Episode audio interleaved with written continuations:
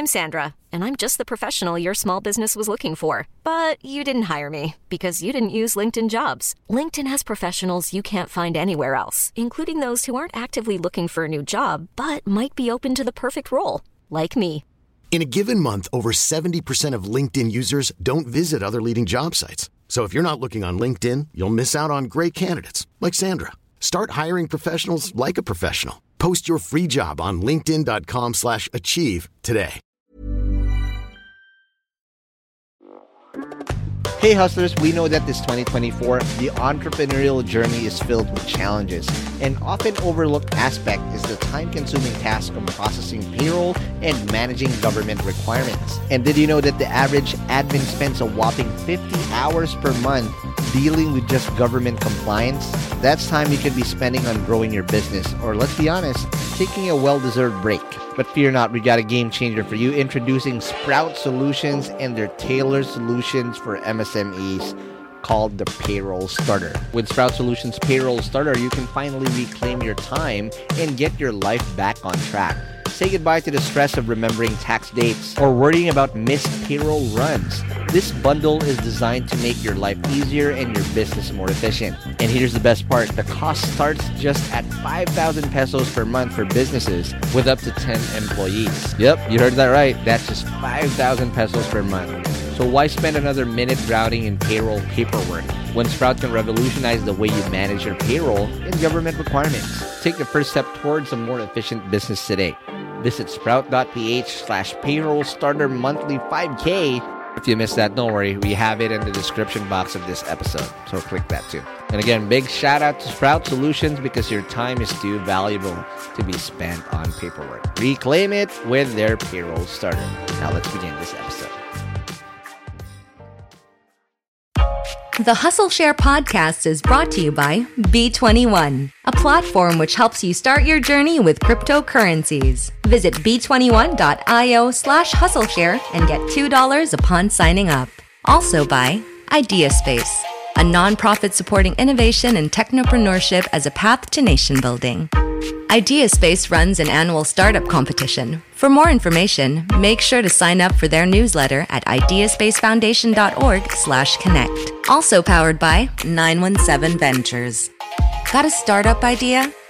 Join Velocity by 917 Ventures, Globe Telecom's venture builder program that aims to support entrepreneurs by providing up to 50,000 US dollars funding, product and tech development, operational support, and access to the Globe network. Unlock the Globe unfair advantage.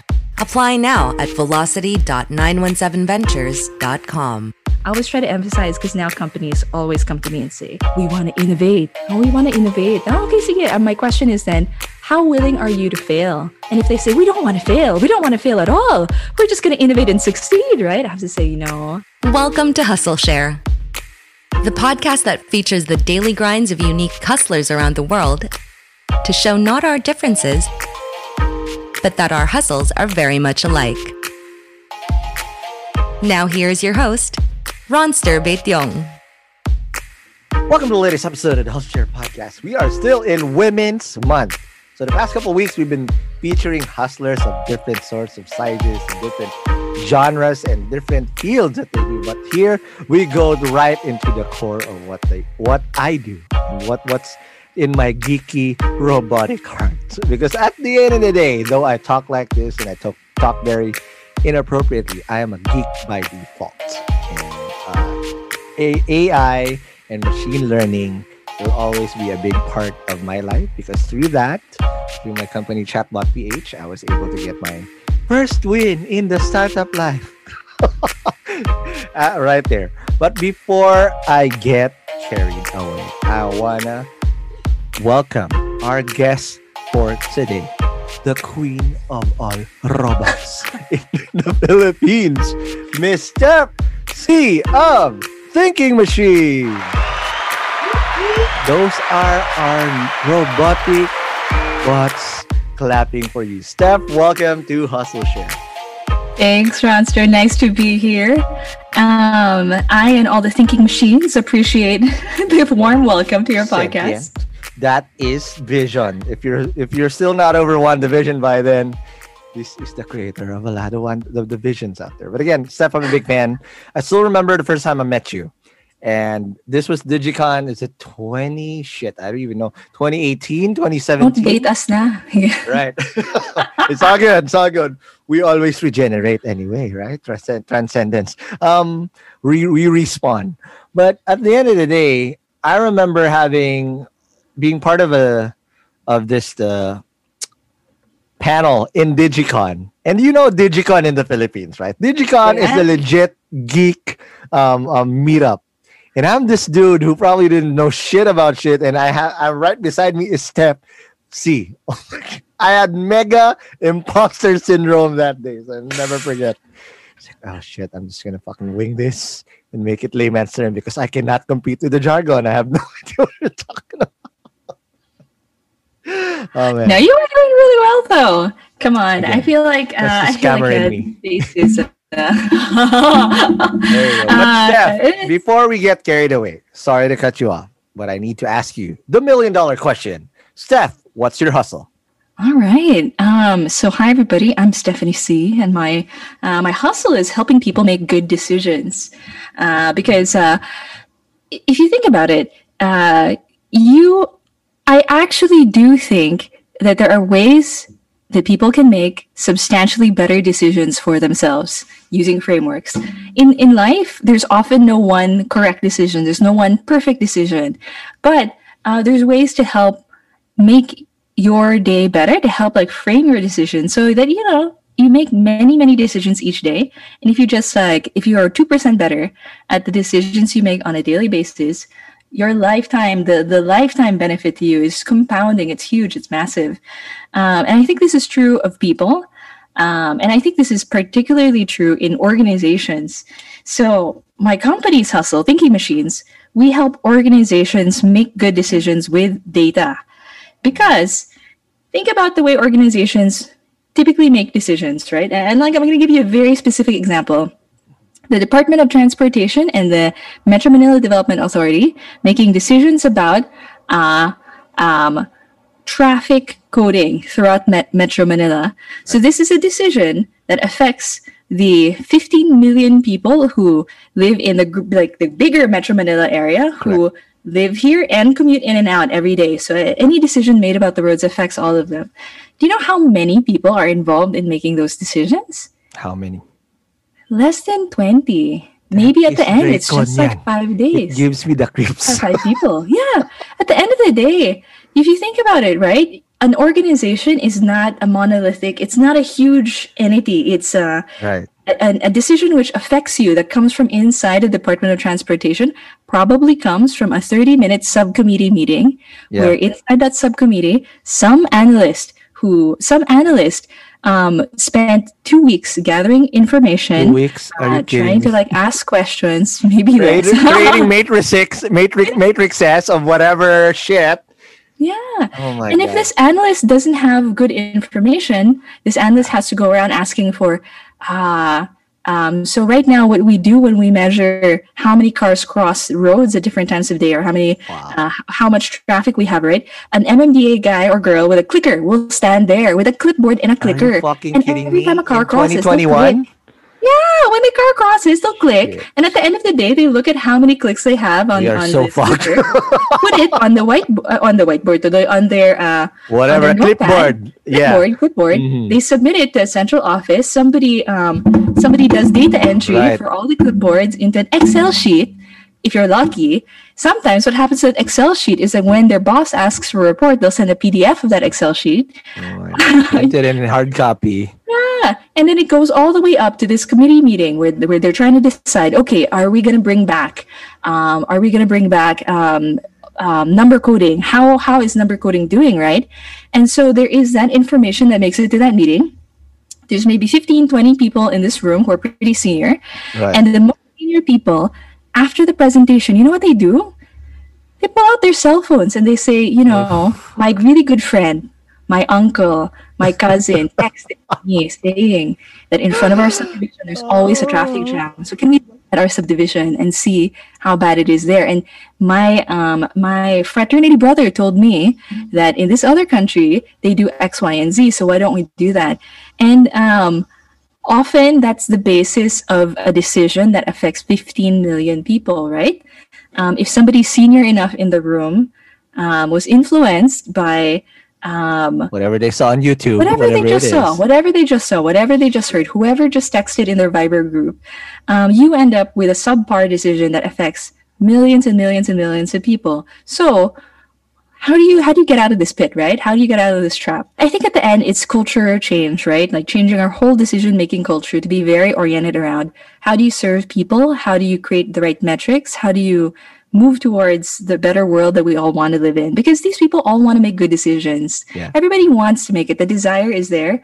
I think it's uh, more of a matter of how can we give people the right information and the right capabilities to make data driven decisions and, and be in these organizations. And that um, by the way steph is easily i've been doing this for over two years now easily that's the best what's your hustle answer I've gotten because people sometimes they go abstract, they go direct and whatnot. But I, I, if this is the, the, the president of how this conversation would be, I am so hooked already. If you're not, uh, that's not what's wrong with you because nobody could have explained what the hell he does or she does the way Steph did just now. So it's the ante is really apt at this moment. So whoever's gonna be after this episode, you gotta do a better job because Steph just raised the bar so but before we get carried away, Steph, and I want to talk data, I want to talk decision making, but I want to understand first the origin story of a Steph Sy because I have to ride with you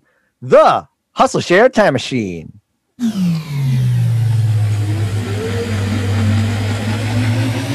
do have some machines here too, Steph. Okay, so just FYI, we yeah, have sound machine. I love it. Warping sounds and all. So before before you you help people, or at least are on the we came on the road of helping people make better decisions because still now in 2020 2021 you know, good luck to us, really. That's the type of decision making we're trying to get.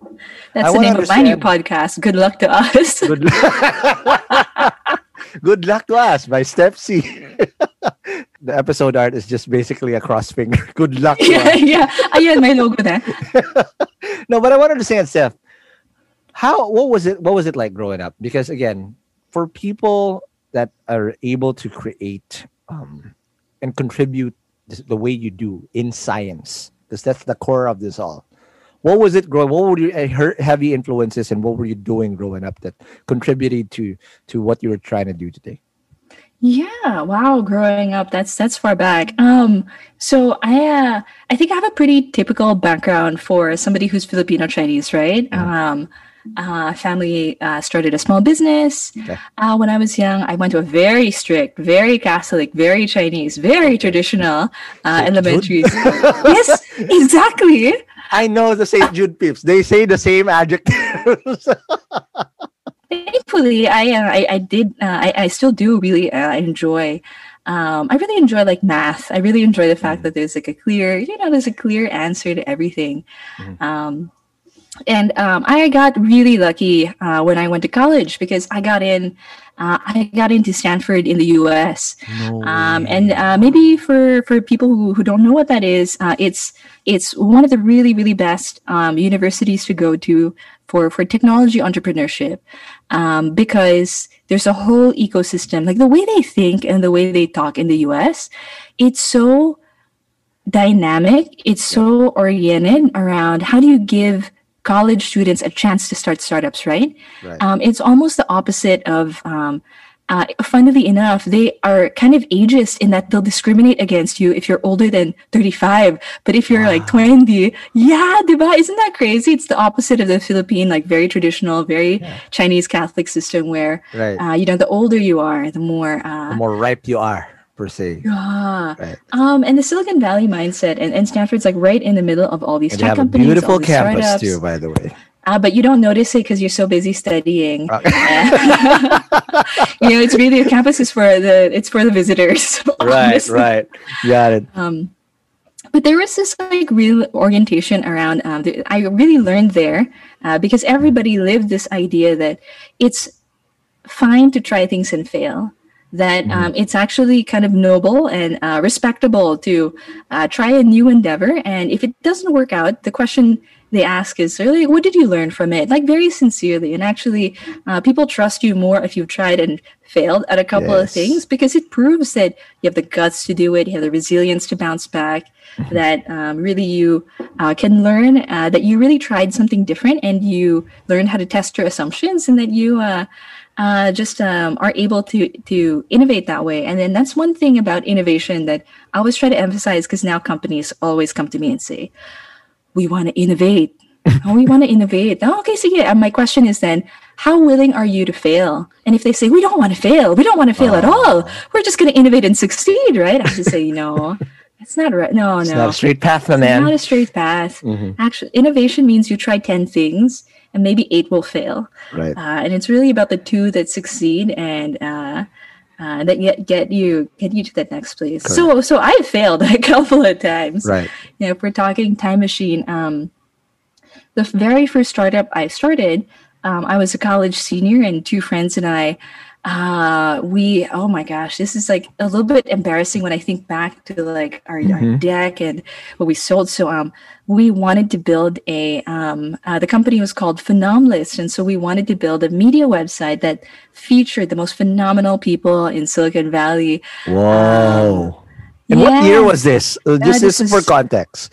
Is this Oof, the rise of 20 Facebook? 2009. This was 2009. That was the year that the social network went out, is it? Or right at that area? Oh, maybe, maybe. I remember it was when TechCrunch was first getting big, where like tech Oh, media yep, started yep, yep. Um, growing, um, and so we wanted to uh, we wanted to build something. And so uh, two of them were journalists, and I was the uh, I was the chief technology officer. Built that website, uh, Ruby on Rails, hosted on Wow, you were doing Rails in 09? what version of Um, Rails were you even working on? I mean, was it even Rails? I, I remember at the time it was Django was still being sold as a being marketed as a project to help um, you launch like a journalism websites or, or blog sites. Uh, it's Django was not like where it is right now, but um, I, I yeah. Whew, Ruby gems. Uh, trying Wow. to figure out how to do that, how to like host it. Oh, Uh, I, I think uh, I really remember that S3, um, Amazon Web Services, was Right. very new at the time. Like S3 uh, had just come out. buggy yeah, clunky, yeah. So I was like, oh, I'll just do something bare metal on Linode, and now nobody knows what the heck that is. Oh, what is Um, Linode? Or Blue, Bluehost, whatever the fuck those were. Yeah, and um, some venture capitalist was crazy enough to like give us um, I think almost two hundred. It was a huge amount of money, like two hundred thousand dollars No way. seed funding. Yeah, so three, three, hindi naman three idiots, but like three very smart but very Greenhorns. inexperienced green. Yeah, three very green kids. Um, and embarrassingly enough, I, I just like laugh thinking about this. I'm I'm very sure that I, I have a picture from our launch party, which we held in the backyard of our uh, venture capitalist's uh, house, uh, and uh, I'm pretty sure we had an ice sculpture of a unicorn that we paid Wow. a couple hundred dollars to have a unicorn ice sculpture in that backyard. Wow. That's as valley as valley can come. it's a little like looking back. I'm just like kind of like put my head in my hands. Sometimes like, oh my god, that was me. I would have looked for Erlich on that party, by the way. If I'm pretty sure he was there. yeah, yeah. I- couldn't watch the first episode, uh, the first season of Silicon Valley when it came out because I was like, oh god, this is too real. I, ooh, It hurts. This is too. Ooh, I'm, I'm laughing, but you know, it's it hurts. Um, Oh man. but but that startup, we didn't have a business. We didn't really have a business model. This was the era of you know build it and then they'll come. Then you figure out your business model. Yep. Uh, and I think um, um, after maybe half a year, um, I uh, I quit the startup. Uh, I found uh, a contractor who could replace me. Uh, I quit the startup on good terms with my co-founders because I just couldn't figure out like um, directionally right like how were we going to be revenue generating i really didn't like and i still don't like the idea of uh, going into these constant like cycles of vc fundraising yeah. uh, so that was start that was i would i would kind of consider that to be like fail fail number one that that startup okay. did shut down uh, a couple of years later uh, i'm a little bit afraid to like type in the url these days because i'm pretty sure like some Russian porn site bought it and it like redirects nope. to like nope. nope. Okay, mm-hmm, just don't no try. Yeah. We'll just take our word for it, whatever it is. Just yeah. Search at your uh, own risk. search at your own risk. Not right? gonna be in the show notes. Don't worry.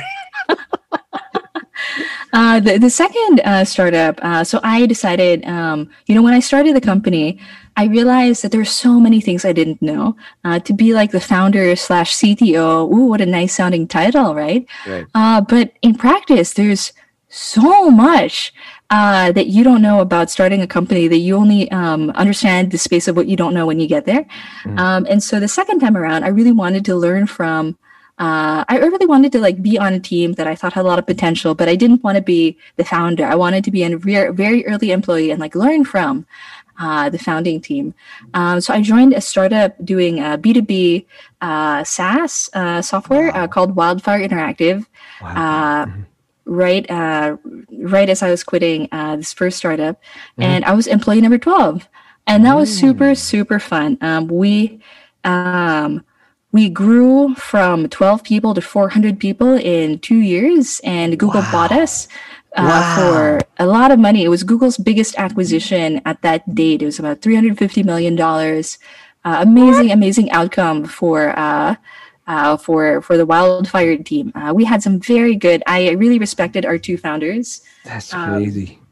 yeah. Um, and so at was... employee number 12 you probably had stock options I mean, not life changing, right? Because I was a baby. I was like, I was the baby of the team. Um, right. I was the most junior person in every sense of the word. I think uh, the first three months, um, I'm I, I, bought like I bought new desks from mm. IKEA. I, I assembled them in the office. You know, there's a birthday. So I'll run out. I'll get the birthday cakes. Uh, but the fun thing was like they trusted me to do also everything. So as my skills grew, mm-hmm. um, I became the de facto like a strike team leader inside of the company. So what that meant was every every three to six months, um, our CEO uh, or one of the VPs would come to me and say, "Steph, we have this like fire happening in this part of the company. Can you just take whoever you need?" Go spend three months fixing it, and then you mm-hmm. just come back and tell us. Uh, so it was great. Um, I built out um, our. Um, I, I, built one of our uh, products in house. I worked on our. Uh, I worked to launch um, our marketing teams, like keynotes and all the um, all the data interactives that got us like huge free press and TechCrunch. Wow. Uh, Gartner mentions yeah. like yeah. I think I think the nicest mention we ever got was like Wall Street Journal uh, cited us uh, on a couple of things. So it was like pretty nice. Um, I have a I question. Also, yeah. On on those things. Um as a dev, right? You mentioned that you uh, their first try you were the CTO right off the bat yeah. As a student. That's hard to do, yeah. right? Now the second thing is I've also worked with devs so much, and I know how important it is to have the right team or at least the right senior devs to walk you through that path uh, to get that thing. Now, I, my my question is, how imp- if you were uh, again uh, talking to a dev at the moment, how what type of mentor do you look for to get to where you're supposed to because you were ah. very deliberate about the type of team you want to join. So early, but not the CTO right away. Yeah, right? yeah. Um, and at the end of the day, how do you also maximize your that opportunity when you get it?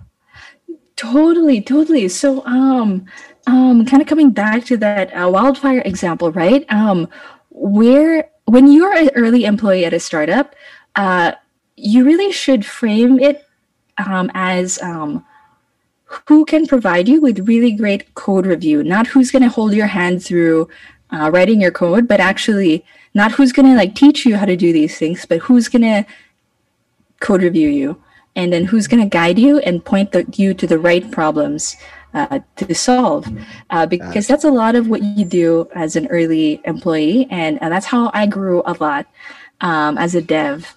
Um, I do think that uh, oops, sorry. No problem. Um, Don't worry, Steph is safe. sound- he's not being run over. Okay, he's not in the streets. that's not the sound machine. That's, a, that's a real there car. you go. um so so um for for what i was doing right like every project that i ran point on um i was technically the lead developer on it um, sometimes product managers, sometimes uh, lead dev uh, sometimes data scientist um, and for every one of them i'd have a different mentor to go to who would who could do the job themselves right like um uh uh, my seniors at the company, every job that they give, g- had given me, like honestly, if one of them had the the time, they could do it. Uh, but what I did for them was I allowed them to focus on other things. So what I needed from them and what they gave me is uh, I would bring them a plan, right? I would bring them like, here's my best research, here's my like best conception of how we're going to move forward. Here's my recommendation on how we should. Here's the systems architecture. Here's the problem. Here's our users uh, here's my here's my concept like what do you think and the hour we would spend together on review was a perfect use of their time they they had like no time so they would just like rip some parts apart they would like bring in new resources for other things they'd show me like hey um, think about uh, uh, I think about using this library think about using this tool um, this is going to cause you problems when this pro- uh, when this product scales up like 30x like here's where the bottleneck is Wow. uh, so that kind of Foresight review- right there. yeah, that's what well, that's what a senior can really, really give you. And what you need to bring to the table is you need to try. You need to try, even if you're wrong. The way you're wrong tells them a lot about how you are thinking and where you need to improve. And if everybody comes to it in the spirit of we're all trying to help each other and we're all trying to be better, then it's never it's it never feels like a criticism, right? Instead, you're Got just so thankful that um, they taught you these things, that they saw these things that you were doing wrong. Got it. And that's true because a lot of the listeners, when at the year one of Hustle Share, um, they were around 28, 34, probably our age. Pretty sure we're, we're pretty close. And then s- s- since last year, it became younger. So a lot of the, the Oh. 23 to 27, that's the sweet spot, actually, the biggest listener ch- listenership chunk now. And these are the people that would probably want are in the process of doing their own startup or interested to go to join a, a budding startup. And that's absolutely correct. That what that's what rings a bell. The best employees that the startups eventually promote to go C level or whatever goes with is is that ability to try. If you're gonna join a startup, bring your fucking A game because you're not gonna be like, oh shit, I'm tired. There's no room to be fucking tired. You have to be fucking go, uh, on the go all the time, right? Um, but look at the amount of growth in foresight and also the learning curve that steepens because of that immense pressure that you get over that short amount of time. Yeah, agreed, agreed. You gotta you gotta bring your best. Um, you gotta bring your best, knowing that maybe your best was really good wherever you came from, but now you're trying to play the next level of the game, right? So mm-hmm. super respect that. Stakes are higher. Okay, now Oh. before we take our first break, I want to understand. So after a wildfire, was it Google straight up away? Because that's Yeah. why. Well, how did you get to the Google opportunities? Because a lot, there's not a lot of Googlers have, that have ever been here on the show. Yeah, most well, I Googlers mean, that have been here are now hustlers and entrepreneurs as well. Yeah, well, I kind of cheated, right? I didn't like really apply for a job at Google because they bought Wildfire, and what they did is uh, they offered a bunch of the key employees. I think of the 400 people who um, at Wildfire, Google offered like a 100 of us jobs, and they gave us like these like pretty nice. Um, so if anybody goes through like an acquisition, Yeah. um, one of the things that Acquire will do is they'll offer you golden handcuffs, right? Uh, they'll offer you uh, bonuses and uh, equity over, but you have you, you have to earn it out over over a couple of years. Vested. Yeah, so that's um. So if you guys watch Silicon Valley, the TV show, um, I kind of rested and vested for a year. so I went from working like hundred hours a week to working like forty, and it felt like a vacation. It was nice. a lot of burritos and a lot of go a lot of time going to the mission district for sure get get get Yeah. a lot of good But I really couldn't- food. Ah, but I really couldn't do that. After after three or four months, I felt like recovered, and then I started learning all of Google's tooling, and that's where I got um, uh, that's where I got started with uh, being able to do you know machine learning on like big, big, big uh, Google scale data sets. Uh, super, super fun learning how to do infrastructure at a totally different level. Uh, but after a year, after my first like vesting, I was bored, uh, so I decided to quit and look wow. for my next opportunity, and that's how I ended up back home. Wow! Now, before we take our first break, let's just describe again. Walk us through what's it like working in the HQ in the campus of Google? Because a lot of people have been here, done that, some, some tidbits and whatnot. But in your perspective, what's so enlightening in the Google experience that for somehow, for some reason, everybody's been had had, had, had a taste of that, ends up becoming an entrepreneur and become big problem solvers. Ah, I think that's selection bias. I feel it's selection bias because you're oh, only sorry. talking to My hustlers, bad. right? Okay. No, no, no, no. That's um, um, you're only talking to hustlers, right? So when you talk to a hustler who was a former Googler, uh, notice how they're no longer at Google. Um, it's, it's a mm. huge tech organization right now. And um, a lot of the people who from Wildfire um, went into Google, um, we ended up splitting out into like two groups, right? Um, okay. Maybe uh, 30% of us have gone on to start our own things or to um, be early at other companies and to help them grow and scale. Okay. Uh, everybody else is still at Google. It's almost 10 years later. Mm. Sorry, sorry. That was uh, six years later. Uh, yep. Six years later, quite a lot of them are now Google mm. lifers. Like they are uh, wow. really part of that huge system. And I think Google at this point has 50,000 employees, like something crazy. When yep. we joined, it was only a uh, 15,000 uh, or something like that. That's amazing. Uh, yeah. So, so again, walk, walk us through that that experience. So again, uh, obviously there's lifers now who, who stayed put and they love the Google life, you know, and, and all. But for those people that went out of the Garden of Eden, what, hmm. what what was implanted into them that eventually wanted them to either join another growing startup or start their own shit? What, what do you think would that those fa- key factors be? Well, this could be. Um, I'm going to give you like the short answer because I think the long, but the long answer uh, gets a lot more complex, and I'd like to. Um, and that's something um, I might like write a blog post about it someday. But but the short answer is. Uh, uh, well, the short the short answer is if you're somebody who goes into Google with a drive to learn um, Google is full of people who are deeply curious. And it's because the founders were PhD students, right? So they come in already. Uh, Larry, Larry and Sergey built a search engine, but they weren't intending uh, to build a um, ad company yep. right they wanted so and, and they're also like very um uh, they're very intellectual people and that's why they started all the moonshots uh, groups, yep. and that's why they ended up focusing their time and energy on the moonshots, and they've left the Google CEO chair to uh, professional to professionals right. um, over over the years. Um, so so culture kind of comes from the founders who they hire around them, the what projects they they they um, um, encourage. Mm-hmm. And uh, that was an organization that encouraged really smart people to come in and uh, solve interesting problems. Now, there's a lot of pros and cons about Google culture. One of the things I really don't like about them as a company is that they they don't have a great maintenance culture. Uh, they'll mm. build a mm. lot of products and they'll just like randomly shut things down. Right. Uh, and uh, yeah, yeah, I don't think that's uh, that's not something I like about Google, but it's part of who they are, right? Yeah. Like they're people who always want to build new things. Right. And they're not so much people who want to maintain. So Google Reader, I don't know if you guys like use Google Reader, right. but I was uh, working at Google when it got shut down and mm. there was a mm. ton of screaming around the world and within wow. Google, there were only there were only five engineers working on Google Reader. And so the management team decided that hey, that's like this product isn't worth it. It's not like serving a big enough market. There's only, right. you know, when you're at Google scale, 10 million users is not a lot. 10 million users is actually not a lot. So if wow. you have a product that only services 10 million people, like it might get shut down just because uh, it, you know it needs that's to serve a billion whole people. startup here already in the Philippines. Yeah, I was like, like that'd be an amazing company for me to run. Right. Exactly. 10 million customers. Wow. That sounds awesome. Uh, but but at Google scale, um, not not really. So um, so I think like if you want to learn, right? There's so many people to learn from, and there's so many directions to take your curiosity.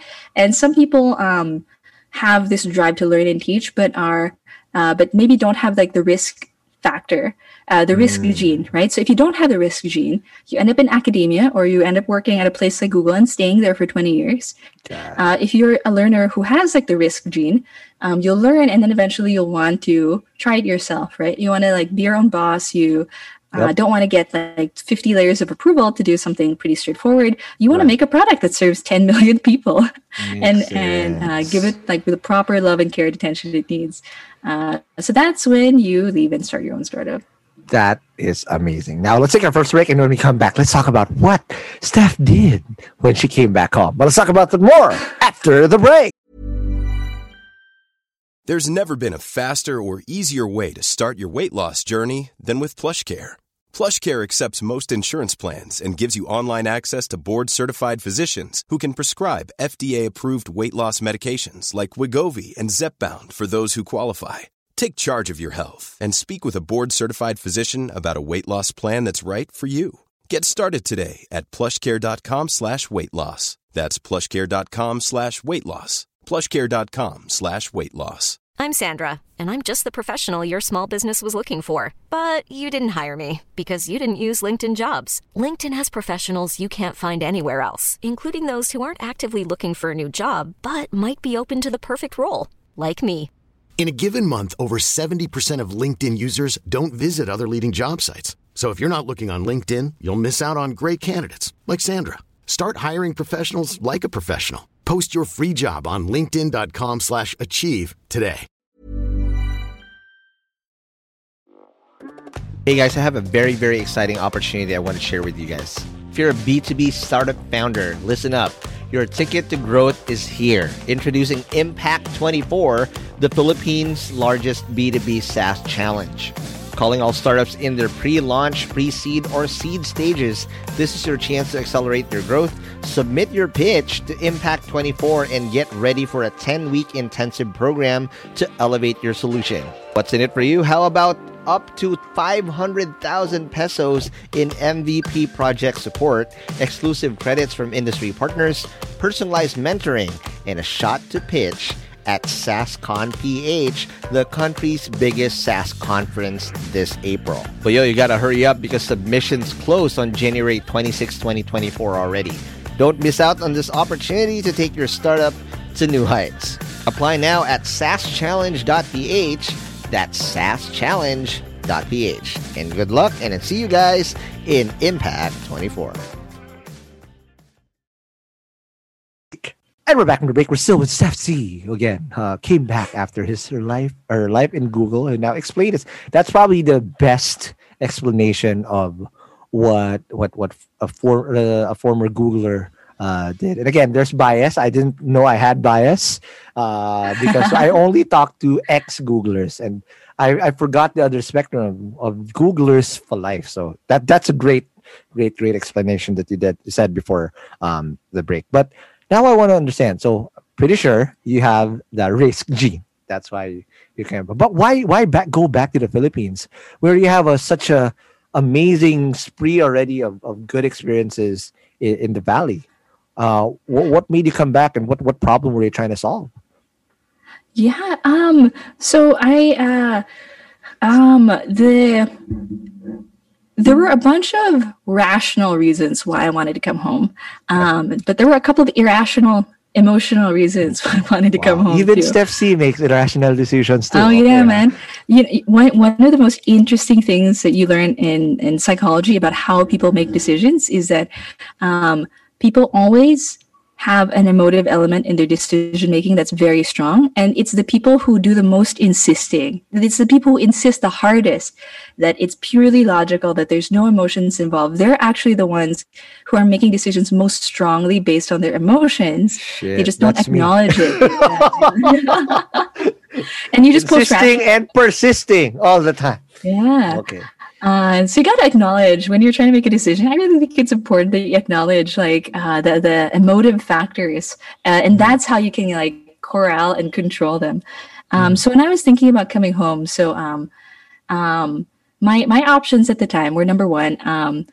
Uh, stay in the U.S. Um, either work at uh, at that point I knew I didn't want to work at another big tech company, but uh, I could start. Uh, I could I could take a swing at starting a startup myself, or um, go back as an early, uh, but a more senior early employee this time. Somebody who could like really help a startup like go from, uh, you know, um, zero to one. Right. Um, or I could um, go back to the Philippines or to Singapore. Um, Mm. And I mean, I'm, I'm super, I feel super lucky in life that um, my, um, um, you know, some people like really need to support their families. Mm. And thankfully, like, um, I didn't need to do that. So I really was free to make a choice that was all about like my career and what I wanted to do. Got it. Um, so at that point, my parents obviously wanted me to come home. They they were at the point at which they call me every week and say, "Don't you miss us?" That's your in. That's your emotional anchor right there. The parent trap. the parent trap, the parent trap. And I had some very young siblings who I wanted to spend time with. So there's an emotional factor there. There Uh, number two, there was a second emotional factor, which is I really didn't want to be part of the brain drain. You know, people talk about the brain drain all the time. I've seen it live and in action. And I really just thought, like, ah, do I want to be part of the brain drain? And and there's like a bit of emotive uh, emotiveness there. Right. Um, the rational factors were okay. One, um, I thought that the Philippines was a super underserved market uh, where uh, the things that I was quite good at, uh, data infrastructure, uh, data science, uh, didn't really exist here yet. And I really did think that, and I still think that data is an incredibly powerful trend, that cloud computing is an incredibly powerful trend. You know, until this day, I think um, something like 70%, like 70% of all IT spend is still on physical on-premise infrastructure, right? Like you'd think that everything's shifted to like cloud or I'm digital get- now, but actually I'm getting no. a lot of flashbacks because in chatbot, uh, PH, right? So what we do, uh, our business model was we build, we we build bespoke dev shop Hmm. style, Yeah. and you'd be surprised how many fucking bots we built on top of on-premise fucking infrastructure, Yeah. and we're trying to execute at fucking Mhm. social media level. How the fuck do we do that? Right? Mhm. How do you even like What yeah, are the like these- APIs you have to make? these companies are gonna say like, okay, like, uh, yeah, build us a chatbot, host it on premise, and you're like, wait, how are you gonna serve a thousand requests? Wait, and you want us to serve a thousand requests per second? Like, excuse me, on on what physical software? On whose server? Under what desk? Like, Wow. naka masking tape. Please don't turn it up. You know. Guarded by an IT playing ML. Guarded- guarded by- On the side. wow. Yeah, But but, that's true, also it's true. opportunity, right? If you can convince them to change, ah, a big if, right? Um, so I thought to myself, okay, um, I am going to give it five years. Uh, so I gave myself a deadline. I said, you know, I come back to the Philippines, I like, do my absolute, absolute best for five years. And if at the end of five years I feel like things aren't um, uh, really going, uh, things aren't moving the way I, I wanted to, or uh, that I, I really feel that there's more opportunities like back abroad, then I, I think Right. I could just pick up and you know. And what year did Uh, you say this this bow? This this challenge? 2013. So it's more than five really, years. it's been more than five years, right? So there must have been something right, and that's what we want to talk about. So when you did that that that challenge for you, you went home, you had the parent trap. There's emotional, uh, there's an emotional pull, whatever you call it. You don't want to be part of the brain drain. Um, what did you start doing? Because it was basically bare bones, nothing much here to start with. Uh, Yeah. how, how did you build that up and was it thinking machines right right at the get-go or did you do a couple more stints first before you you did thinking machines No, I did. I did one thing uh, in between that and Thinking Machine. So, um, um, I spent a year working with a really good friend of mine who um, also um, um, also a Stanford grad who uh, was a very good Android and iOS developer, and we we just did consulting work for a year on anything, anything. We would tell people like any technology problem you have, just tell us what problems you have, and then between us, we had enough skills that we were like, okay, I- we bet we could like solve basically any problem you had, and that was our way of learning. Um, the the best way to learn what people want is to try to find problems that people will like pay you to solve got it and, and just solving them right because um, i think that um, you know when you ask somebody in the hallway um, what what problem do you have? Or if you ask somebody in a survey, would you pay 100 pesos per month for this? Mhm. You know, that kind of data isn't really reliable uh, because if you send a survey like that around, yeah, your friend will say, "Sure, buddy. Like, sure, man. Yeah, I really sure. like love and support you. I definitely say, I'll definitely check this survey." Or your tita says, "Oh, Iha, you're you looks like you're doing something interesting. Okay, yes, check." Yes. You know, but when time comes, and the and like the, the question you're really trying to ask is like, is this service valuable Mm. for somebody? Am I building a tool that you would pay money to use? And if it's not me, it's just a tool, right? right. eh, that that survey doesn't help you. Like the only thing that like really really works is actually getting out there and they say I have problem X and you say here's a solution. Are you going to commit to using it? Are you going to change the way you make decisions? Are you going to use this app every day of your of your friggin' like work day? and then you get the truth. Um Now, So i'm curious. So before thinking machines, you were technically a pro- a freelance problem solver. I want to I want to like understand what problems. were thrown at you at 2013. Ah, Because so- again, that that's also the time where the startup community in the Philippines was starting to blossom. There was already a startup community. I felt like very, it was very a generation. Exactly. I think that that was a generation of founders that, uh, Yeah. interestingly, uh, there's um, not too many of them. Um, it, it, was really interesting to see the outcomes um, six, seven years on. Because six, six years is not a lot of time, right? Yeah. In like real years. But in startup years, it's like a huge an amount of time. eternity. Um, so back then, uh, uh, you know, uh, Geeks on the Beach uh, was, a, was a pretty big thing. Uh, people were trying to figure out how to do uh, development, uh, web web development in the Philippines, and trying to figure out um, what what are homegrown Filipino companies uh, that could blossom. And things were mostly being done on a desktop. Uh, Right. You know, the mobile the mobile experience was still a, a little bit behind. Uh, so I remember there was um, Oliver Segovia's uh, e-commerce company, Ava. Ah. Uh, Zalora had just uh, was like just starting at the time. Yep. Um, Ron Hose, I met him when he was still backpacking before he decided to settle and like. Wow. He was just like telling me this like hilarious story about how he like put a message somewhere. I forget like how he like he, on Facebook or something. He said if you want to buy bitcoins, like come with cash to this address. And like he he, he was there and yeah yeah in the lobby of his building I think and like he was telling the story about like how uh, people would show up with like backpacks of cash to give him in exchange for like a physical Bitcoin wallet. Uh, that was um, that was an interesting era. And then, by the way, if you want to find out exactly the the small details, I've had both Ron Hose and Zalora on the on the podcast. So just dig down. You oh, know, that's awesome. That's awesome. a So if you want to find out what exactly happened, or transpired, and how those were built, but again, these were all. It feels so so much like Wild Wild West when you talk about it, because so much has happened since 2013, 2012 so much has you know happened. but th- those problems that were thrown at you what did you realize like holy shit this is the wild wild west or you, did you Um, see opportunity I saw interesting opportunities, but it required us to change, right? So uh, maybe let me give you a few examples of uh, the things we did in that era. Okay. Um, so uh, we had built. Uh, we built a really fun. Our blog started first. Uh, the data visualization blog started first. Um, so did like really fun data visualizations uh, about uh, barangays in the Philippines, um, hazard maps, uh, the different languages we speak in the Philippines. Um, I, we did one on like uh, the the elections, uh, and um, we uh, worked with yeah we worked with a couple of news agencies at the time to like publish these. Um, We did um, we also did that for American um, uh, news media. I remember uh, we did uh, I I was doing like the machine learning model and data scrapers for um, the unicorn uh, for Aileen Lee's uh, startup that was that had written a definitive definition of like a unicorn. Um, and so like what are unicorn companies? Who starts them?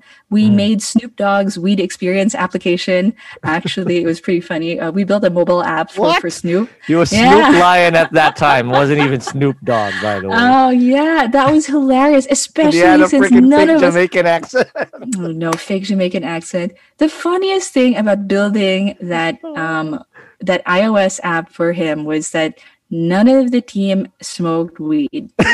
Of- so we were like, I don't understand this user story, but I'll implement it. um oh That's so much fun. Um, and what I came to realize is that um, every time we would build a machine learning model, uh, number one, I realized that I really didn't like iOS and uh, mobile mm. app development. Like I really did not like developing for Android or iOS. Right. Uh, number two, um, you can't just build uh, machine learning models because without data infrastructure, yes. the machine learning model is just like a toy. You made yeah. a nice presentation, you showed it to like some nice like uh, managers, and then what? Right? Like the follow through is not there. Yep. Um, so I realized that if you needed follow through, you needed to build like a whole data system. You really needed that whole infrastructure um, for it to um, become real. If right. if the goal was to change how an organization does things, you actually have to get pretty deep uh, into mm-hmm. into into their tech. Right. Uh, so yeah, so I um, um, my friend, uh, my friend is still running this like uh, freelance problem solving uh, mm-hmm. uh, startup. Um, but I, um, I like um, sold out to him, and I said like, okay, dude, uh, I really want to do something that's purely focused on data technologies and, and building data tech. Um, and a major heartbreaking. Um, if if you have ever um, broken up with like a co-founder, somebody you work that closely with, it is it does feel like getting divorced. It I really feels like getting divorced and uh, my first startup died. So it's not just mm. getting divorced; it's really death. So Oof, yeah. Lo- good luck. The, the, the experience of having to disappoint so many investors, users, employees, mm-hmm. dude. Mm-hmm. Uh, I, I get what it's a gut punch. I it's still feel punch. it till now. It's emotional. It's very right. hard. Mm-hmm. Um, even when it's it's the best, it happens in like the best of ways on the best of terms, like how our um, breakup did. It still hurts, dude. it still really yep. hurts. Uh, you're telling somebody who you like speak to like eight, 12 hours a day yep. that you know you don't want to work together anymore. My God, what is that? Um, so well, but I think it, it was um, good that it happened. Um, and then I mm-hmm. started thinking machines uh, from from that. Got it. Now, in, in that said, so now you're head honcho, and you said, "All right, let's focus on data."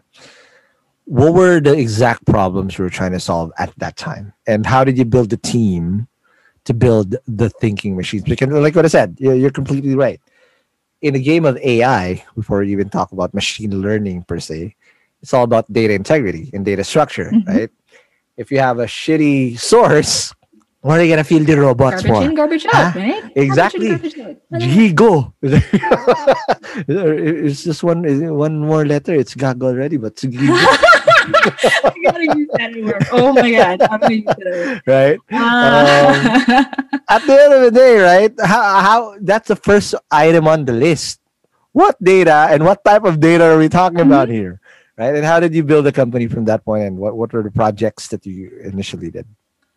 Yeah. Um, so we had, um, when we started, um, we were very much, um, the, the core question is how can we uh, demonstrate the value of uh, machine learning and like data AI technologies uh, to organizations? Because from the very start, it was very oriented around how do we help organizations make uh, good decisions, right?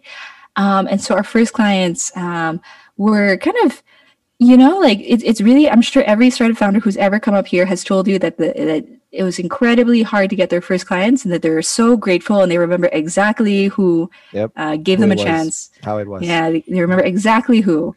Um, s- same with me right? Um, some very um, very really people i deeply appreciate to this day gave us chances um, uh, one at the world bank a pretty visionary wow. economist at the world bank um, a really great like marketing manager for Meralco. Um, um, again, like um, uh, the editor in chief of the PCIJ gave us like a small contract. The Philippine Center for Investigative Journalism, right? Wow. Uh, they wanted to, us to do data storytelling with them.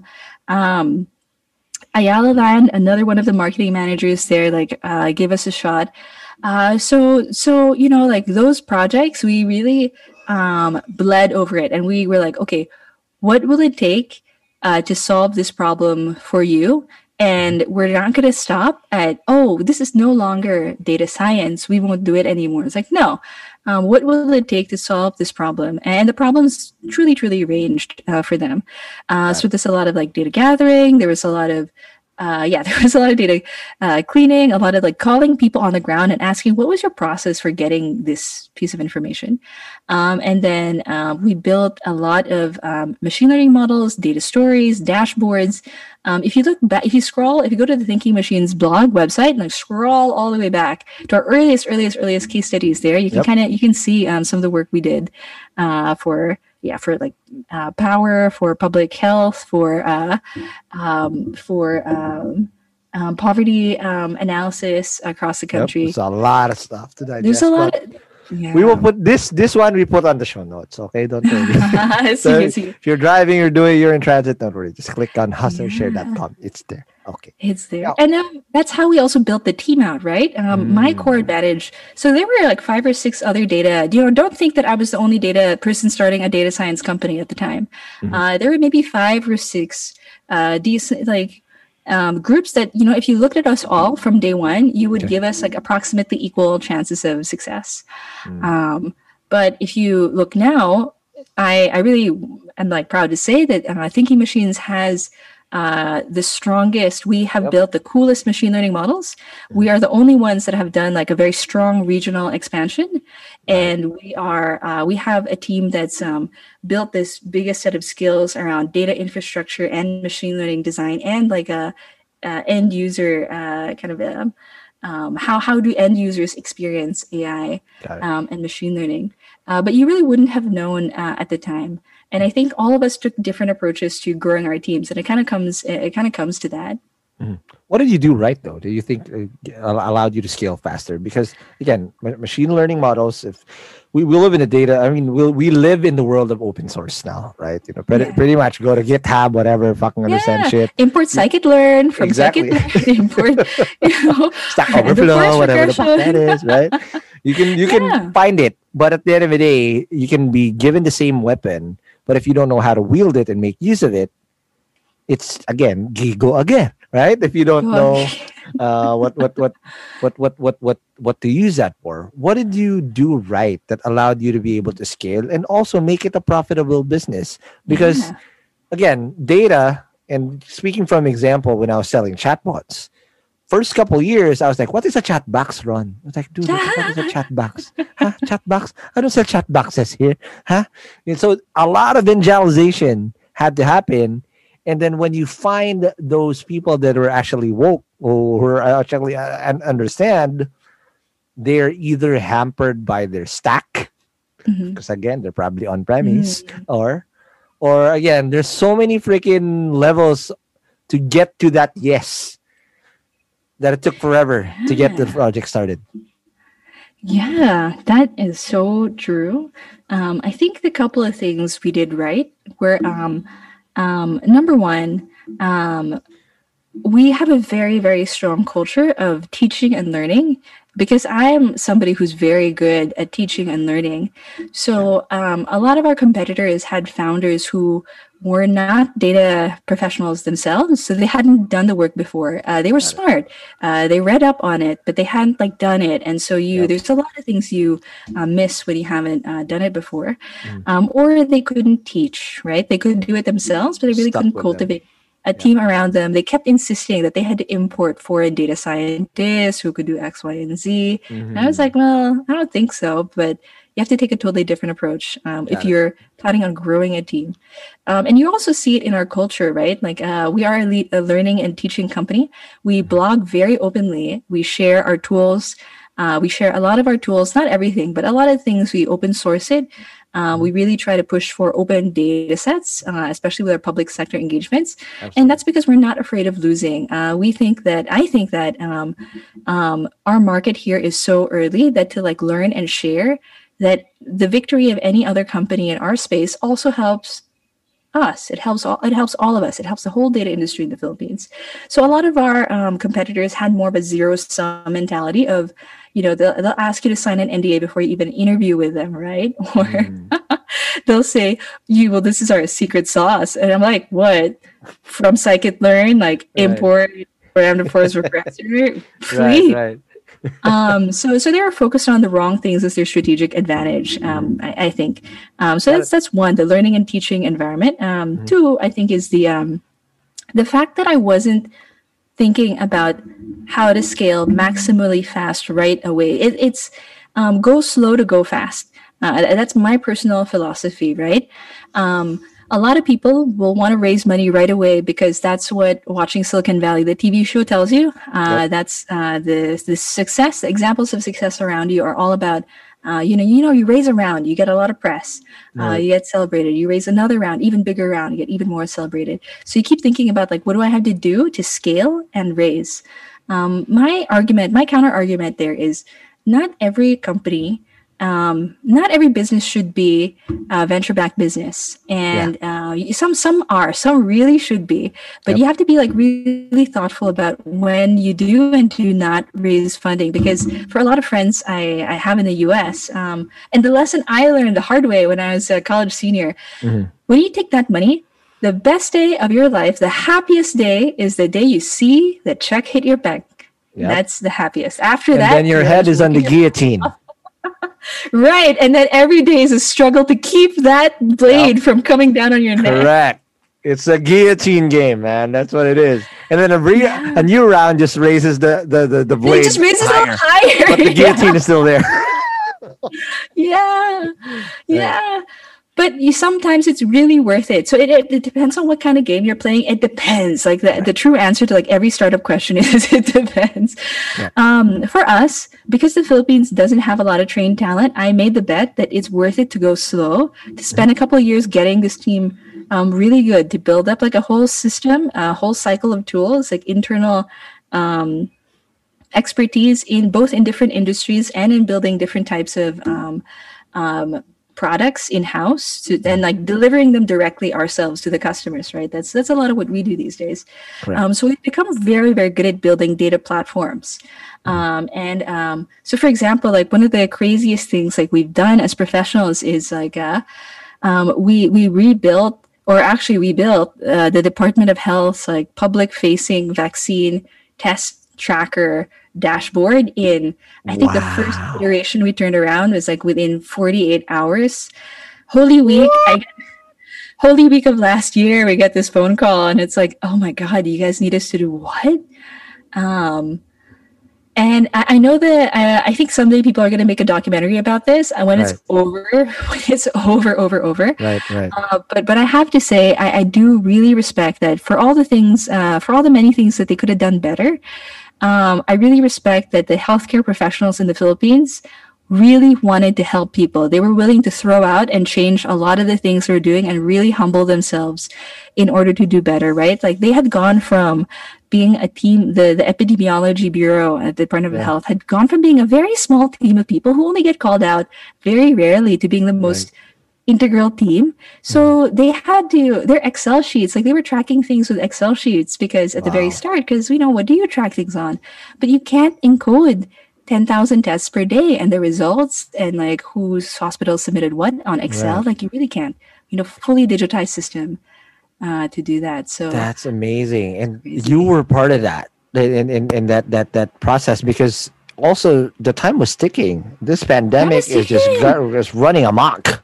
Yeah, right. It's, and, it's... and if you don't have good data, I mean, it's such a clear example, right? If you don't have, um, if you don't have data on who has it and where, you you just it's, it's like you like literally life and death. It's literally life and death to know um, in what um, areas who who ha- who has COVID where are they have they been contact traced like all these like basic wow. questions of this is not like data science in the sense that it's not sorry it is it is data science but it's mm-hmm. not machine learning you're not doing anything predictive oh. you're not doing anything fancy um actually i really respect um there were a couple of um health data people who um uh, the FASSSTER team out of ateneo and then uh, dr john wong's team wow. um they they're professional um, epidemiologists who have the mathematical models for that. So I told my team, we're going to stay out of their way. We're going to enable them to do their best by making sure that anything, any piece of data that the government has is like stored, recorded precisely, logged precisely, disseminated clearly, and that uh, there's like a source of truth that kung may mali, may mali sa entry or may mali sa uh, walang mali sa system. So that's that was like the mandate of everybody because um there's there's honestly like a lot of um, on the ground um, challenges with dealing with the data of course, system. because obviously that data is still recorded manually somehow. Yeah, and um, sometimes like people don't report. like we had some pretty funny incidents. Um, um, funny because you can't cry, right? You you just have to like laugh. Where Yeah. um, um, um, sometimes I, I'm sure people notice this, right? Occasionally in the Department of Health uh, website, they'll do corrections and they'll say, uh, "So these two people we thought were recovered, they're actually dead." Um, Oh no! and, and it's because the doctor didn't notate in the system that they had died. So in the system, if you have had COVID for like more than a certain amount of time, uh, they'll like tag you as like, okay, so you haven't died, which means you've uh, You're probably uh, okay. you're probably Right. recovered, right? Mhm. And uh, doctor, yeah. So so things like that. That's why when companies come to me saying, you know, we want to innovate, we want to transform, I really come to them and say, great. This means doing very humble data janitorial work. This means really investing in um, your frontliners because you don't want to live in a world where you know for every hour that your salesperson spends selling they have to spend another hour filling out your stupid form for your stupid data system. Like that is a route to uh, to bad bad data. Because at the end it's data isn't something that stands alone by itself. Data is a representation of how people behave. And it's a feedback loop right? Uh, people generate data data informs people's actions. Those actions show back up in the data again. And it's this loop this like really nice link of Yep. humans plus machines uh, coming coming together yeah. And that's um, that's really important to build. So no matter what the technology is right? So right now my team like we really uh, are focused on building things on the cloud. Uh, we're google cloud platform partners. We do a lot of work with snowflake and on amazon web services. But i, I keep telling my team that um, the tools keep changing with the times. Yep. um, you know hadoop infrastructure. Sorry i might be getting like too technical. No, right it's now. all good. Again, that's what we wanted here. We wanted you to to to anyway. Carry on. No Snowflake, yeah uh, Google Ah. Cloud. Yep.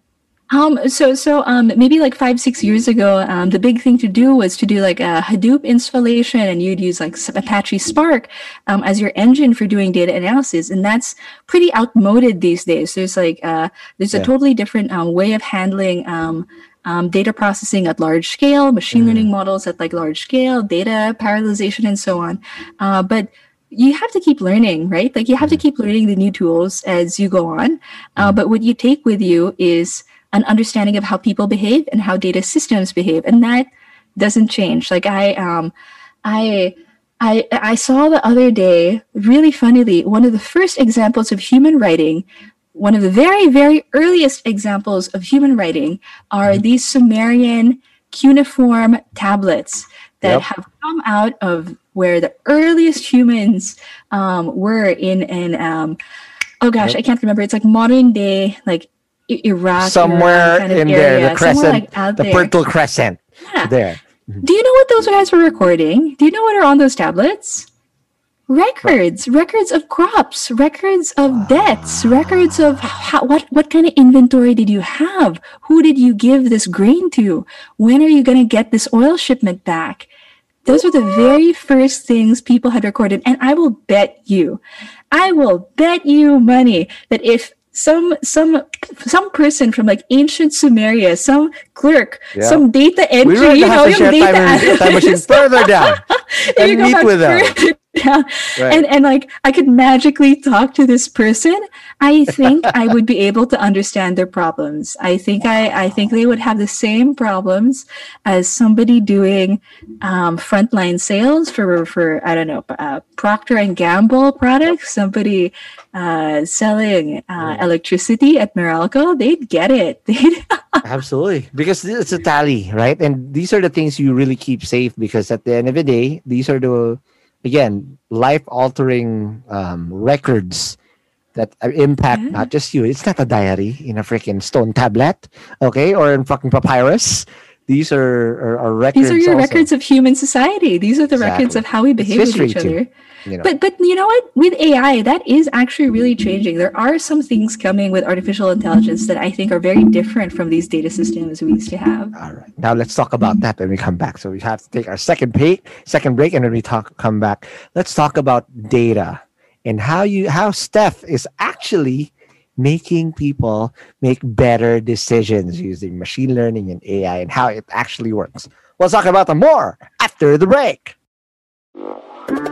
Hey hustlers, it's time to talk business once again, and we're excited to share a bit more info about our sponsor, Sprout Solutions. And again, just like what I said at the start of the episode, you should check out Sprout's Payroll Starter as you grow your own startup. Because this bundle that they have is literally what you need to take your startup to the next level as you grow your employees. And this bundle is your key to freedom, including payroll outsourcing to experts, a subscription to timekeeping and attendance software, and government compliance services. Sprout's Payroll Starter has you covered for payroll, BIR, SSS, and taxes. All the stuff that no founder loves to do. So let Sprout handle the busy work and say goodbye to lines and tax payment stress. All this for as low as 5,000 pesos. Again, that's just 5,000 pesos all in for your payroll and HR needs. So visit sprout.eh payroll-starter-monthly-5k or again, just click the link in the description box of this episode to elevate your business management game. And again, big thank you to Sprout Solutions, liberating your time for what truly matters. Hey hustlers, wish there was an easy way to open a bank account and grow your money without the hassle of lengthy application process and income documents? Well, I got good news because today's sponsor, Uno Digital Bank, is here to help you achieve your financial goals. You can easily open an account with the Uno app in just five minutes and one valid ID. And as one of the six digital banks licensed by the Banco Central ng Pilipinas, the company is committed to providing customers with simpler, better, and more accessible banking. Last year, Uno Bank was recognized by the Asia Banking and Finance Awards and bagged the title Open Banking Initiative of the Year due to the success of its partnership with GCash, one of the Philippines' leading mobile wallet platforms. And with the Uno mobile app, you can access an hashtag Uno Ready savings account and enjoy daily interest crediting. With their hashtag Uno Earn or hashtag Uno Boost time deposit accounts, you can enjoy a high interest rate of up to 6.5% per annum. Enjoy monthly payouts with hashtag Uno Earn and flexible tenors with hashtag Uno Boost. Other app features include pay bills, the Uno Virtual Debit MasterCard, life insurance, scan and pay with QRPH, and phones. And the one thing that I really love about Uno Digital Bank is they're open to collaborate with a lot of Filipino startups. I've had a chance to see the partnerships that they've had lined up with the startups that they have, and it's truly exciting to see how a digital bank like Uno can enable startups to unlock the power of fintech through digital banking. So if you're ready to elevate your banking experience, download the Uno mobile app today from the Google Play Store or App Store. Or if you want to collaborate with them, I'll be happy to give you an intro. Just shoot us an email at hello at hustleshare.com.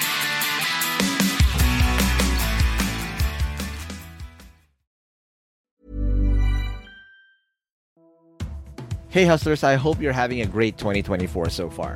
As you know, a lot of startups had a very challenging 2023, and hopefully things are going to do better this year for a lot of us. Not just because it's the year of the dragon, but also because our sponsor Dragon Pay is here to help your startups process payments in the most efficient way. Established in 2010, Dragon Pay empowers businesses of all sizes to accept and disburse payments through secure and convenient channels, giving your customers the flexibility to choose the payment method that suits them best. With over 85 partner channels, 35,000 partner branches nationwide, including QRPH, e wallets, crypto, buy now, pay later, and many more. They also process an astonishing 15 million transactions processed globally each month. Dragon Pay is your trusted choice for online payments. And here's something to show you how legit Dragon Pay is. Dragon Pay was named FinTech of the Year at last year's Philippine FinTech Festival in 2023. So let's make 2024 extra prosperous for you and your startup in this year of the Dragon. For more details, head on over to dragonpay.ph. That's dragonpay.ph. Trust the pioneer, trust DragonPay.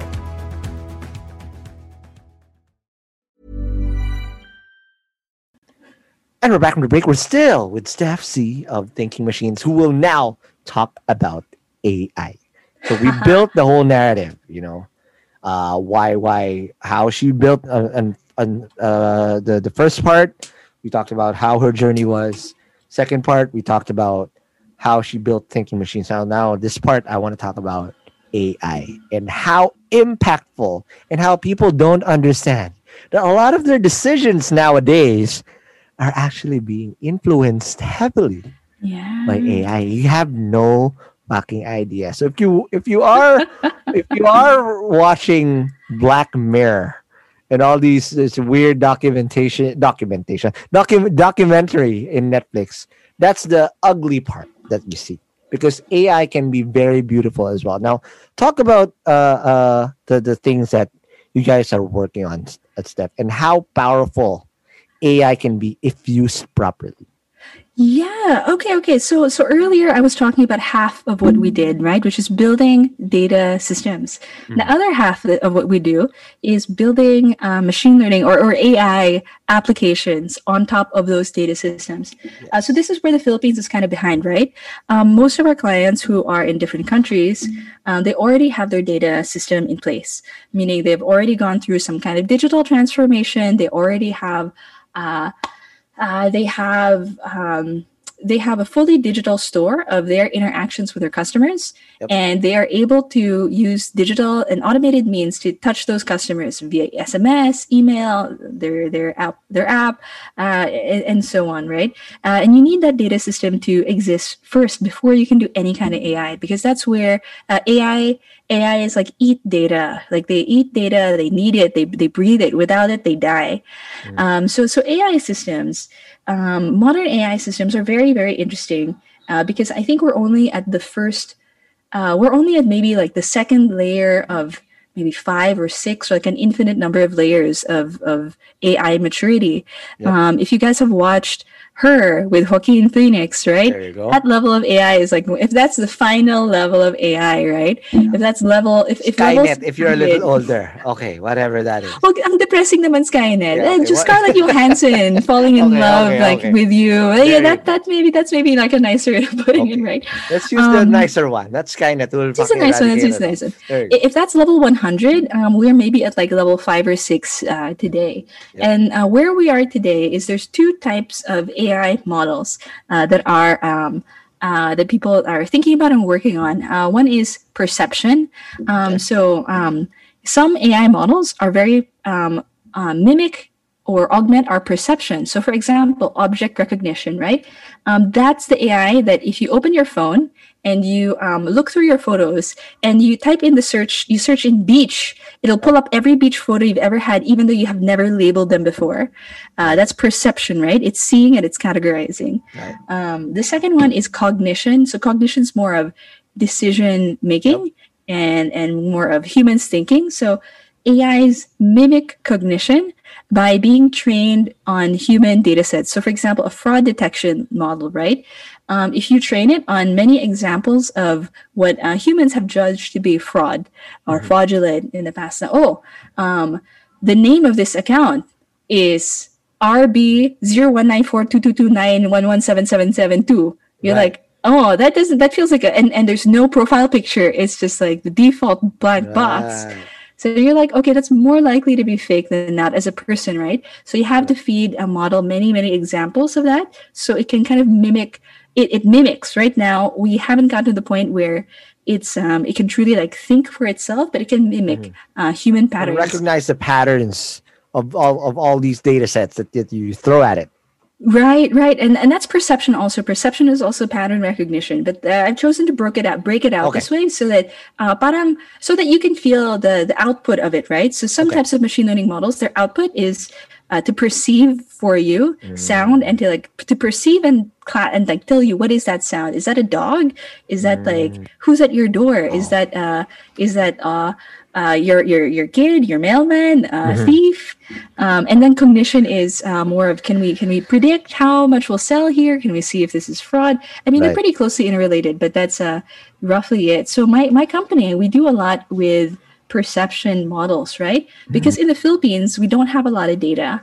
Um, So what we do is we use machine learning to pull structured data out of unstructured kind of mess.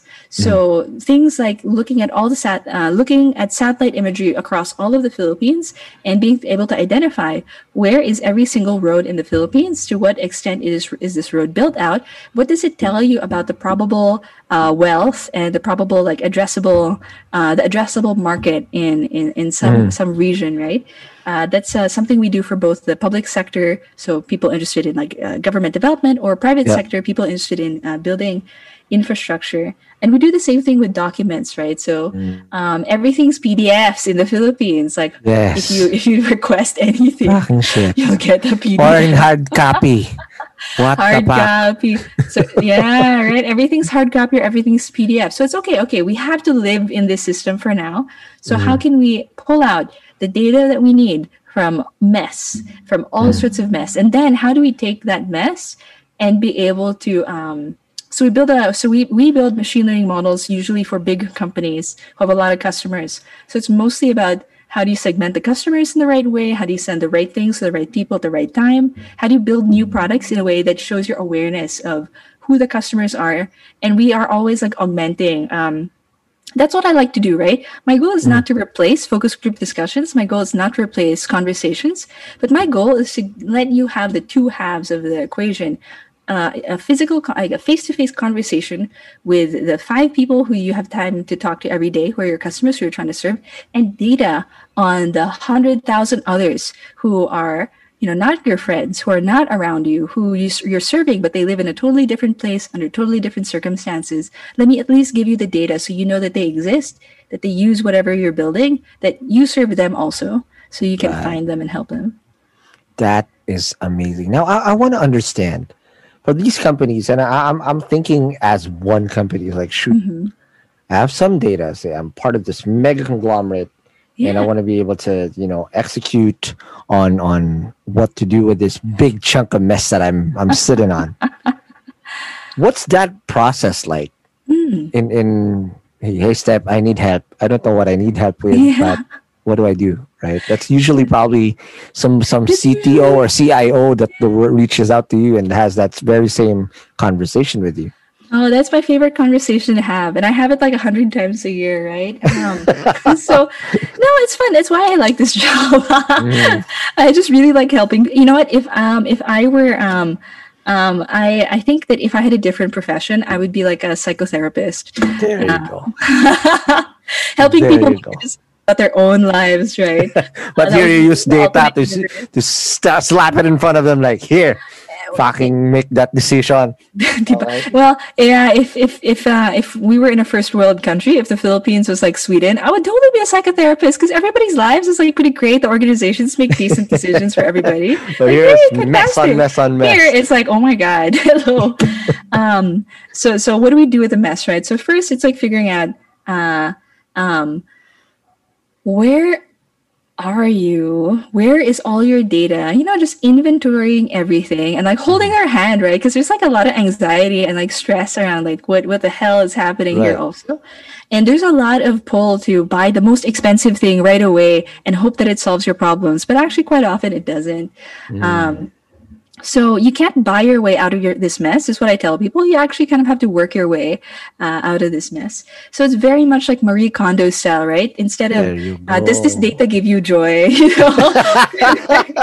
Does it spark joy i'm so sorry. It yes. joy. Mm-hmm. um, it's more like does this spark insight or is this just garbage right? Because sometimes right. people store things. That's like well this is kind of invasive and you don't need it. So maybe we should just you know throw it out. Uh, yeah. you know yeah. donate it somewhere. Just, just okay. There's data privacy. Handle, don't throw out random data, please. Oh. yeah. Um, so it's a it's a huge exercise on figuring out um, what are the things you're doing inside the company now, and where can data make you more efficient. So that's the first place we always start. Um, so that usually involves building a data platform. That usually involves uh, translating. You know, I have seen very, very, very impressive Excel macros um, that people like preserve and run and mm-hmm. um, have like held on to for the last like 10 years. And they get upset with us when we come in and say like, can we please replace it? And they've actually like thrown out consultants before us who, who try to replace what they do. Cause like uh, it's, mm-hmm. they, they can't do it. So sometimes we come into these situa- situations where people have been hurt before and yep. I really get it. I totally understand it. Um, and those people have done like magical, amazing work with very few tools and resources. Mm. So the challenge is always to find who who is it in your organization with those um, who who unknown to you has been holding up your whole analytics pipeline on the back of yep, their like, Titan, Atlas, like yeah, mm-hmm. like Atlas, right? Like uh, holding, Atlas, yeah, sorry, Titan. What the hell? he is a um, Titan. Atlas is a Titan. Atlas right? is a Titan. Yeah. Um, so figuring out who they are, figuring out what it is they're doing that is usually unofficial, and yep. figuring out how to turn those things into automated, repeatable pipelines that actually takes the pressure off of the poor person who's been like mm maintaining this for a while and if they go home or if they quit like you're you're screwed as a company and you don't even know it. If they're on vacation you can't run like uh, you can't run your financial analysis. Um, and so we we work with these people to uh, kind of um, automate them to scale them to give them new uh, tools to teach them how to write like sql queries against like a big data set. Um, and we kind of get everybody to the place where um, if what you're doing requires looking comparing two different documents all day every day, mm. can we can we make you a machine learning model that compares those two documents and every time it sees something that it's confused about that's the only thing it shows you mm. uh, can we can we do something like that so so one is that that level of uh, making you more efficient and then two is starting to look at how can you use machine learning and data to serve your customers better so really looking at being able to handle the long tail, right? That's what tech can mm-hmm. do for you. The long tail, micro segments, uh, who like you were telling me, right? That n- now you have younger people listening to this podcast, but I'm sure like the our cohort is still there, right? Yep. And there's other cohorts of people. So how can you, without spending uh, that much more time yourself, how can you pinpoint which things could be most interesting to which people, mm-hmm. and send them to like uh, send them a list of recommendations. It's like, hey, you probably want to listen to like Ron Hose's podcast. You want to listen to the Zalora podcast. Right. This like the Geeks on the Beach founder. These are these 3 mm podcasts in this theme that you should listen to, right? Figuring yeah. out who that target segment is and sending them uh, things that are meant for them and building the connection with them that way. Got it. Um, so that's a uh, and by the time we get there the companies are usually doing like really well. They've started to like truly become innovative more mm. comfortable with risk. Um, senior people are more comfortable making decisions using data. Junior people are more comfortable speaking up and saying "Hoy, boss like don't listen to your fraternity brother. Yeah. That's not what the data says. Yeah, right. yeah exactly. Absolutely. Um, and that really changes culture. And and i think that's what i want at the end of the day. Like i want us to live in a world where um, yeah where it's not just um, the loudest person in the room the oldest person in the room who gets to make the decision for all the rest of us who are maybe not even in the room right mm. uh, how can how can we all uh, live in a world where you know maybe not every decision is the best but at least it's not bad decision after bad decision right. after you bad did not decision. make it out of your own gut feel that's poor, probably poorly informed yeah right yeah there. That's amazing. Now, Steph, as much as I want to ask this you, this is more, like the longest podcast you've ever run. Like, let's stop. Let's stop. It doesn't matter because I love it because it's something that again, this is very unique, and I'm glad you were here. And again, thank you very much for joining us. Uh, Thanks. It's super fun to see what you're doing these days. Appreciate it. Now, again, before I let you go, if someone is having the problem of a lifetime and sitting on a bunch of stupid ass data and doesn't know what to do with it, but understands and recognizes that maybe I need an intervention.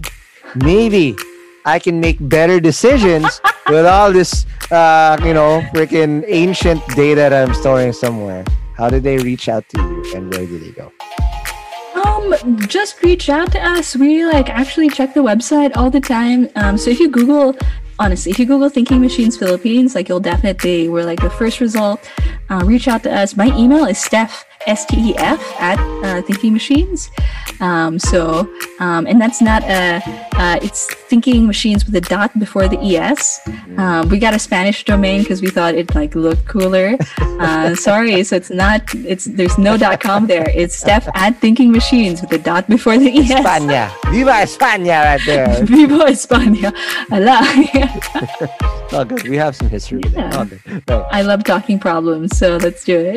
There you go. Before before somebody else, I'll probably take first tips after we do this recording. game, game. All right, but before I let you go, follow us on whatever podcast after listening to it again. If you did say, or we did say, which I think we did say a lot of jargon, it's going to be the Hustle Share sh- uh, show notes on hustleshare.com. And don't forget, if you want to grow this community, we're also now doing a lot of interesting stuff as we grow Hustle Share on year three, oncoming year, year three.